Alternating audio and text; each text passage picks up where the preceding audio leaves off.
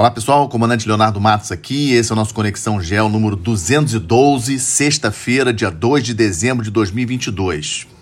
O tema principal que trago para vocês hoje são os protestos que estão ocorrendo lá na China, que realmente pioraram bastante no último final de semana e tirando o sono do Xi Jinping, com certeza. Isso aí é o tipo de coisa que eu não tenho a menor dúvida que o que realmente tira o sono do presidente chinês é, é algo como, como, como, que está acontecendo essa semana. Né?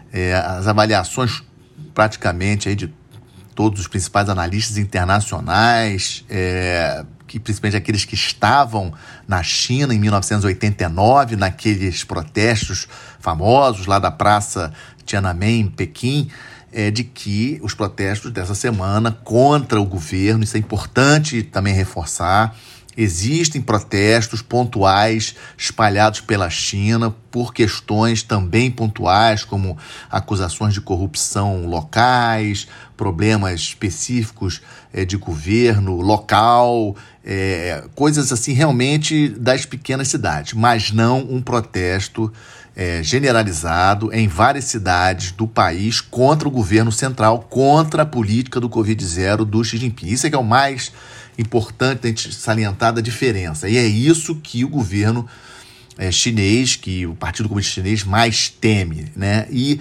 e a explosão maior dos protestos aconteceu depois que, é, é no último final de semana, uma cena assim de, de filme, uma coisa inacreditável.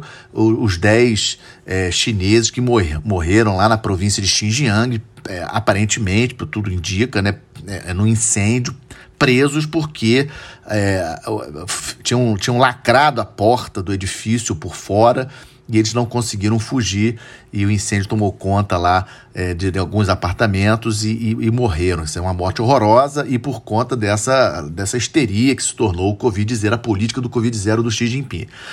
O que, o que se avalia é de que realmente as vacinas chinesas não são boas, eles não quiseram comprar as vacinas do Ocidente, obviamente, né, para mostrar a força do Partido Comunista Chinês. E é, também e o medo né, de que uma quantidade muito grande de é, chineses infectados agravando pudesse levar a um colapso do sistema hospitalar chinês. É, e aí mostrar fraqueza novamente. Então, a questão de mostrar a fraqueza do governo, mostrar a ineficiência do governo chinês, é um grande medo que o Partido Comunista Chinês tem. É, é então, assim, vamos lembrar que essa política do Covid-0 também influenciou é, é, fortemente para que eles não consigam cumprir a meta que eles mesmos, o próprio Partido Comunista Chinês estabeleceu em março de 5,5% de crescimento. Vai dar 3,5%, 3,6%, algo nesse sentido de crescimento da economia chinesa esse ano de 2022. Isso é muito ruim também, uma população de 1,4 bilhão de habitantes, é muita gente, né? Então, um crescimento pequeno da economia também é muito ruim. Mas ontem já tivemos sinais aí é, fortes de que isso vai ser flexibilizado, especialmente a retirada das pessoas de suas, as, suas casas para irem para locais especiais. Isso aí é um verdadeiro terror.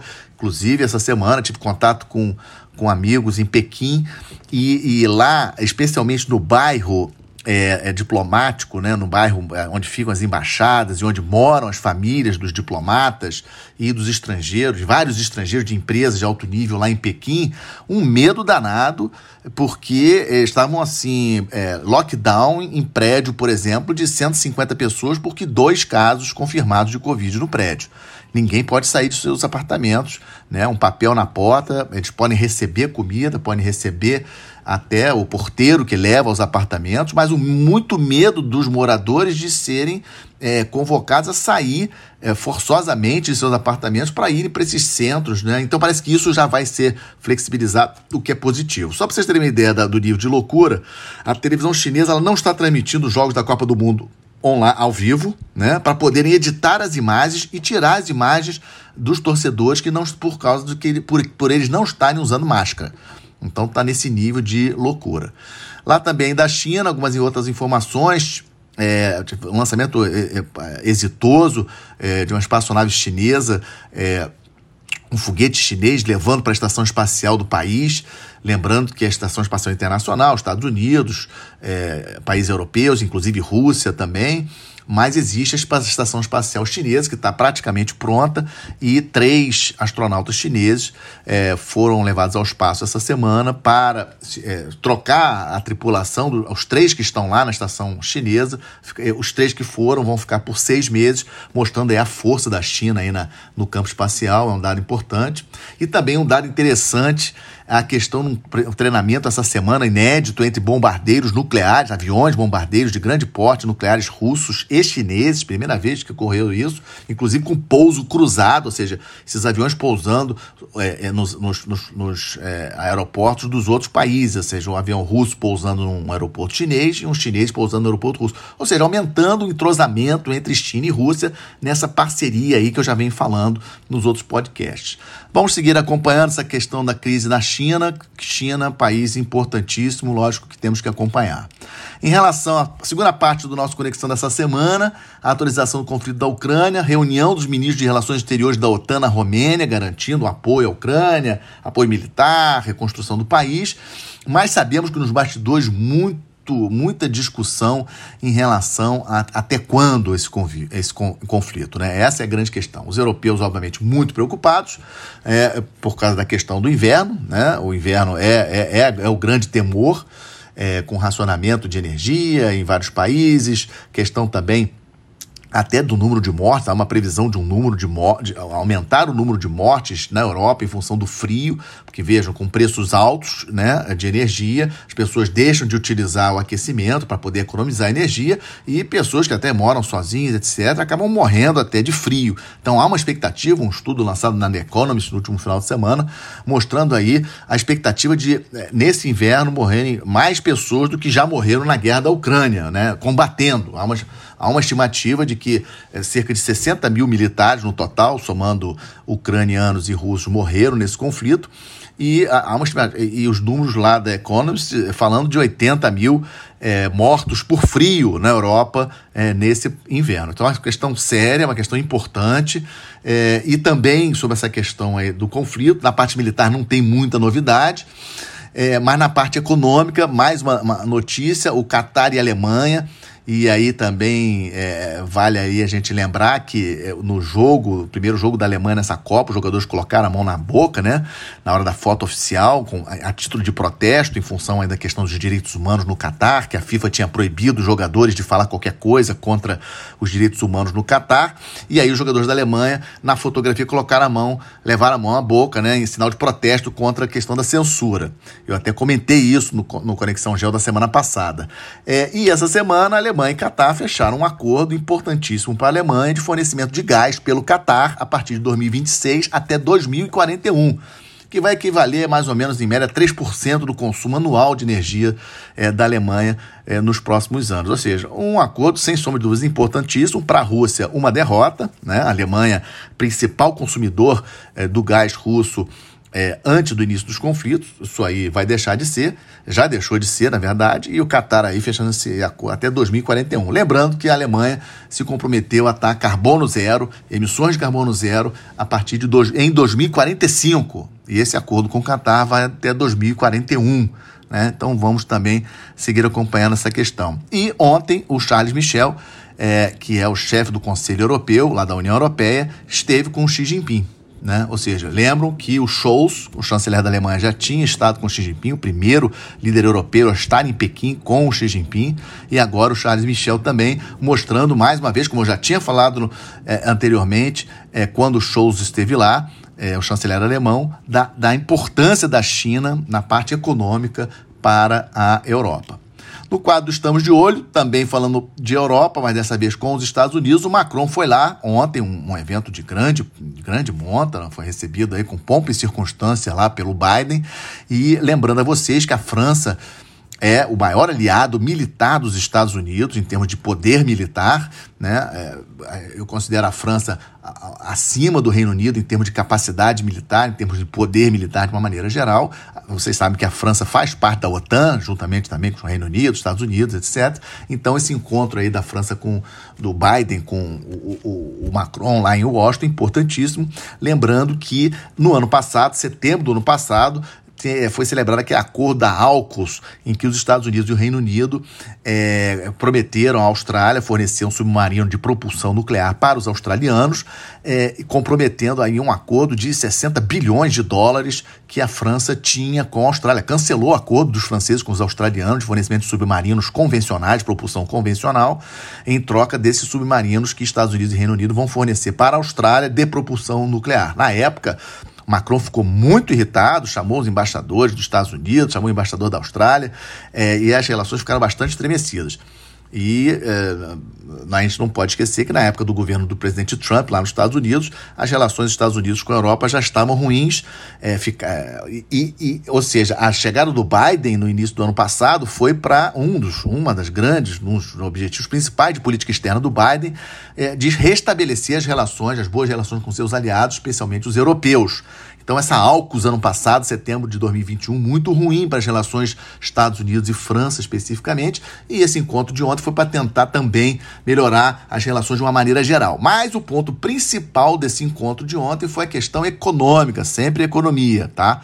Ou seja, uma nova lei americana de proteção à sua indústria que prejudica a indústria europeia especificamente, no caso, o interesse do Macron, a indústria francesa. E também a questão do custo do LNG, do gás, que vem por vai de navio dos Estados Unidos para a Europa, muito alto. O Macron tentando negociar com o Biden uma redução desse preço de LNG, o que é muito difícil, que a gente sabe que o mercado americano é um mercado livre, né, o Biden ter interferência nisso, e mas o, o, o, Macron foi lá reclamar especificamente também em relação a essa lei americana de proteção à indústria americana que vai prejudicar os europeus. Com relação à guerra na Ucrânia, vocês lembram que o Macron era o presidente temporário da União Europeia no primeiro semestre desse ano, tentou ali em janeiro, principalmente, início de fevereiro, foi várias vezes a Moscou conversar com o presidente Putin da Rússia para tentar demover é, a invasão, para não ter invasão. Para a Europa, obviamente, que essa invasão foi péssima.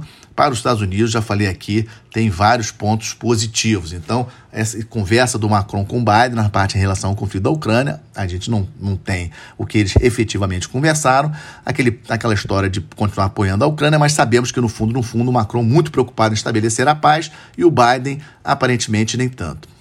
Outro ponto também estamos de olho é a questão da Venezuela voltando a ser amigo. Né? A Venezuela, que foi execrada, digamos assim, no Ocidente, Estados Unidos, é, mesmo o Brasil, rompendo relações diplomáticas, Europa também, de uma maneira geral, rompendo relações diplomáticas, vários países rompendo relações diplomáticas com a Venezuela, é, sanções econômicas, etc. Os Estados Unidos, no último sábado, voltou a autorizar que a Chevron, empresa americana de petróleo, volte a operar na Venezuela por um prazo de seis meses. A princípio, pelo que eu entendi, do, do, do, do, que foi ventilado, do que foi, foi sido na, imprensa livre.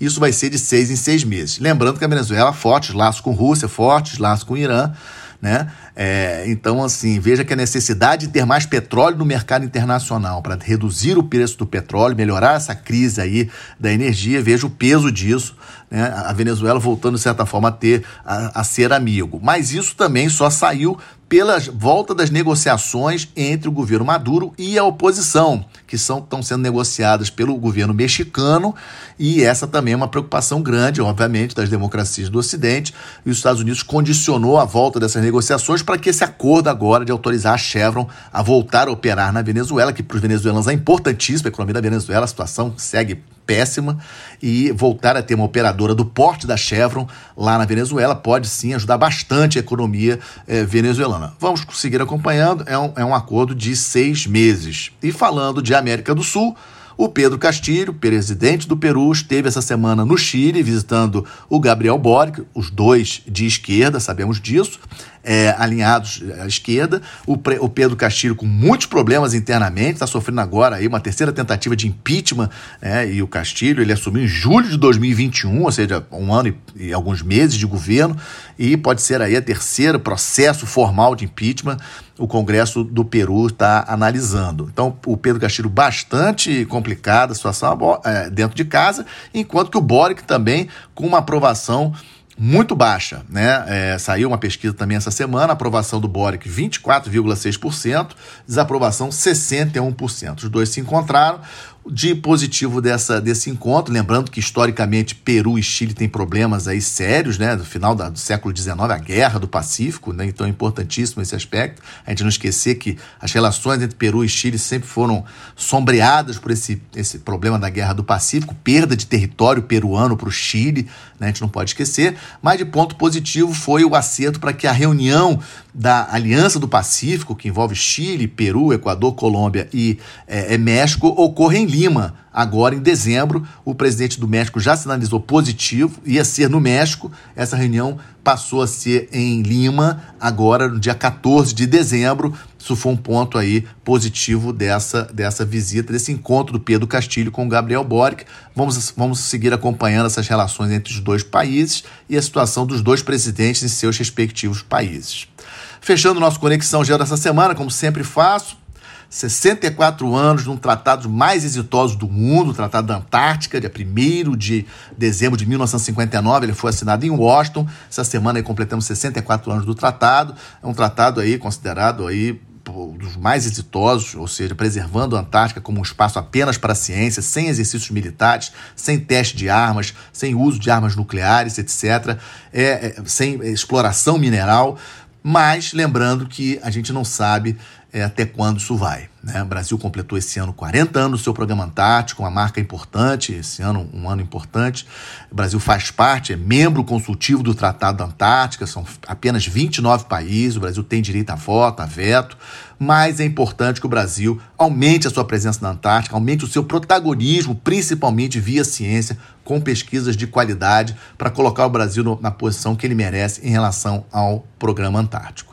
E deixo a sugestão para vocês, aqueles que gostam desse tema, é, vai ao ar, é, foi ao ar ontem, na verdade, quinta-feira, às 11 horas da noite, mas vai seguir na programação do canal Modo Viagem, é, que tem na Globoplay, tem na Sky, na Vivo, etc., é, o documentário Território Antártico. Tive uma pequena contribuição, participei é um pouco desse documentário, espero que vocês gostem, né? Quem, quem tiver o modo viagem, esse canal Modo Viagem, é, vai lá, assiste. Eu acho que é importante conhecer um pouco mais sobre o território antártico. Um excelente final de semana para vocês, uma boa semana.